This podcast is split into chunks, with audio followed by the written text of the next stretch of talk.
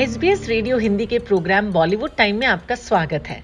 मैं हूँ नमिता। बॉलीवुड टाइम में सबसे पहले बात करते हैं आलिया भट्ट की। आलिया भट्ट को संजय लीला भंसाली के मुंबई ऑफ़िस में देखा गया। अटकलें तो लग रही हैं कि आलिया भट्ट संजय लीला भंसाली की अगली महत्वाकांक्षी फ़िल्म बैजू बावरा में रणवीर सिंह के साथ मुख्य भूमिका निभाएँगी। बैजू बावरा की शूटिंग अगले साल फरवरी के महीने में शुरू हो सकती है। वैसे खबरें तो ये भी हैं कि आलिया को लेकर भंसाली दो और प्रोजेक्ट्स की योजना बना रहे हैं। गदर टू की ब्लॉकबस्टर सफलता के बाद सनी देओल का स्टार पावर ज़बरदस्त ढंग से बढ़ रहा है। इसका अंदाज़ा आप एक खबर से लगा सकते हैं कि एक बड़े ओटीटी प्लेटफॉर्म ने सनी की अगली फ़िल्म को खरीदने के लिए अभी से पिचानवे करोड़ रुपए की रकम ऑफ़र की है, जिसे राजकुमार संतोषी बना रहे हैं। इस कहानी में सनी के साथ पाकिस्तान कनेक्शन होगा। ऐसे में फ़िल्म ट्रेड और निवेशक मानकर चल रहे हैं कि ये फ़िल्म ब्लॉकबस्टर रहेगी। ये ऑफ़र इसलिए भी बड़ा माना जा रहा है कि अभी तक इस फ़िल्म की घोषणा नहीं हुई है और शूटिंग भी शुरू नहीं हुई है। अभी सिर्फ़ इतनी खबर आई है कि फ़िल्म का निर्देशन राजकुमार संतोषी करेंगे। सलमान खान फिल्म्स ने अलीजे की पहली फ़िल्म फर्रे का टीजर रिलीज़ कर दिया। सलमान खान की भांजी अलीजे की पहली फ़िल्म फर्रे है, जिसे सलमान खान फिल्म्स द्वारा निर्मित किया जा रहा है। फर्रे के टीजर को देख ये अनुमान लगाया जा सकता है कि ये थ्रिलर फ़िल्म होगी। फर्रे 24 नवंबर 2023 को रिलीज़ होगी। राजवीर दियोल और पलोमा फ़िल्म दोनों से अपना बॉलीवुड डेब्यू कर रहे हैं। इस फ़िल्म के डायरेक्टर अवनीश बड़जात्या हैं। अवनीश फ़ेमस डायरेक्टर सूरज बड़जात्या के बेटे हैं। हाल ही में फ़िल्म का नया गाना, खम्मा घनी, रिलीज़ कर दिया गया। इसका संगीत दिया है शंकर एहसान लॉय ने। आपको बता दें कि दोनों 5 अक्टूबर को सिनेमाघरों में रिलीज़ हो गई है। पलकों की पर्देदारियाँ। जब खुलती है तो चलती है सब अरे खमा रे खमा film O M G two के बाद डायरेक्टर अमित राय चर्चा में आ गए हैं। ओ एम जी टू के अलावा अमित की एक और फ़िल्म डियर जस्सी भी 11 सितंबर को रिलीज़ हुई। इसे कनाडा में आयोजित 48वें टोरंटो इंटरनेशनल फ़िल्म फेस्टिवल में बेस्ट फ़िल्म का अवार्ड मिला। ये पहली भारतीय फ़िल्म है, जिसे इस अवार्ड से नवाजा गया। अक्टूबर में लंदन में फ़िल्म की स्पेशल स्क्रीनिंग की जाएगी।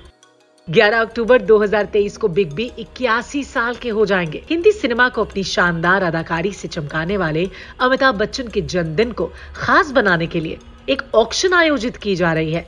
ये ऑक्शन रिवाज एंड आइंस द्वारा होस्ट की जा रही है। उनकी चुनिंदा ब्लॉकबस्टर फ़िल्में जैसे जंजीर, दीवार, फरार और शोले के show card set film poster तस्वीरें लॉबी कार्ड फ़िल्म बुकलेट और ओरिजिनल आर्ट वर्क शामिल हैं।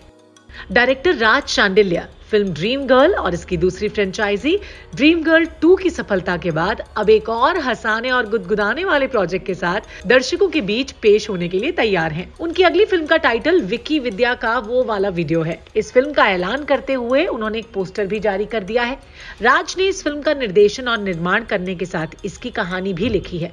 इसमें राजकुमार राव और तृप्ति डिमरी की मुख्य भूमिकाएँ हैं। फ़िल्म का निर्माण किया है गुलशन कुमार की टी सीरीज़ कंपनी ने। परिणीति चोपड़ा और राघव चड्ढा ने उदयपुर में साथ फेरे लिए। परिणीति चोपड़ा ने राघव चड्ढा को शादी में एक गाना डेडिकेट किया था। परिणीति ने राघव के लिए ओ पिया गाना गाया। इस गाने को गौरव दत्ता ने कंपोज किया और गौरव, सनी एमआर और हरजोत कौर ने इसे लिखा।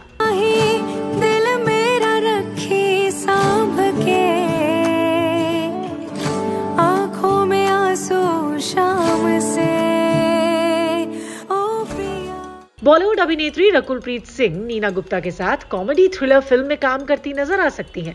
बताया जा रहा है कि ये एक कॉमेडी थ्रिलर फ़िल्म है, जिसका टाइटल अभी डिसाइड नहीं हुआ है। अगर सब कुछ सही रहा तो अक्टूबर महीने के अंत से इस फ़िल्म की शूटिंग शुरू होगी और निर्माताओं की योजना शूटिंग दिसंबर तक खत्म करने की है। वेटरन एक्ट्रेस वहीदा रहमान को इस साल Dada Saheb Phalke lifetime achievement award से सम्मानित किया जाएगा। इंफॉर्मेशन और ब्रॉडकास्टिंग मिनिस्टर अनुराग ठाकुर ने सोशल मीडिया पर एक ट्वीट शेयर करते हुए लिखा। मुझे ये जानकारी देते हुए बेहद खुशी और गर्व महसूस हो रहा है कि वहीदा रहमान जी को भारतीय सिनेमा में उनके श्रेष्ठ योगदान के लिए इस साल प्रतिष्ठित Dada Saheb Phalke lifetime achievement award से सम्मानित किया जा रहा है। चौवन साल के इतिहास में अब तक ये अवार्ड सिर्फ़ सात ही महिलाओं को दिया गया है। सबसे पहला दादा साहेब फाल्के अवार्ड उन्नीस सौ उनहत्तर में एक्ट्रेस देविका रानी को दिया गया था। इंटरनेशनल एमी अवार्ड्स 2023 की नॉमिनेशन लिस्ट सामने आ गई है। इसमें 20 अलग देशों से करीब छप्पन लोगों को 14 अलग अलग कैटेगरी में नॉमिनेट किया गया है। खास बात यह है कि इंडियन एंटरटेनमेंट इंडस्ट्री ने भी नॉमिनेशंस में अपनी जगह बनाई है। बॉलीवुड सिलेब्स शिफाली शाह जिम सार्ब और कॉमेडियन वीर दास को इस साल इंटरनेशनल एमी अवार्ड्स के लिए नॉमिनेट किया गया है। इंटरनेशनल एमी अवार्ड्स 2023 इस साल 20 नवंबर को न्यूयॉर्क में होंगे। एक्टर सनी कौशल ने अपने पहले हिप हॉप गाने झंडे के साथ संगीत की दुनिया में कदम रखा। ज़िंदगी हो सौखी चाहे ओके जिन्ने राने सोच जो भी बीजे ओ रू मेरी खावे। मैं उड्डी जावा जिथे मेरे पर ले जावे। मैं किसे नु ना सदा ना कोई कोल मेरे आ खिचड़ी टू का टीजर रिलीज़ हो गया है। ये टीजर फनी वन लाइनर्स और सिचुएशनल कॉमेडी से भरा हुआ है। फ़िल्म दिवाली के मौके पर 17 नवंबर को सिनेमाघरों में दस्तक देगी।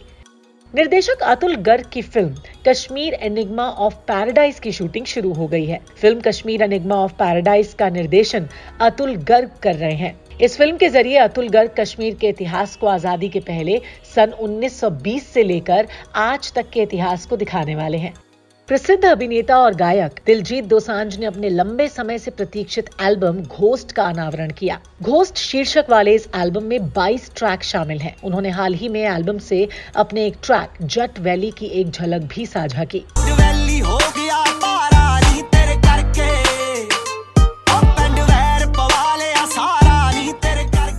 बॉलीवुड टाइम में आज बस इतना ही। बाय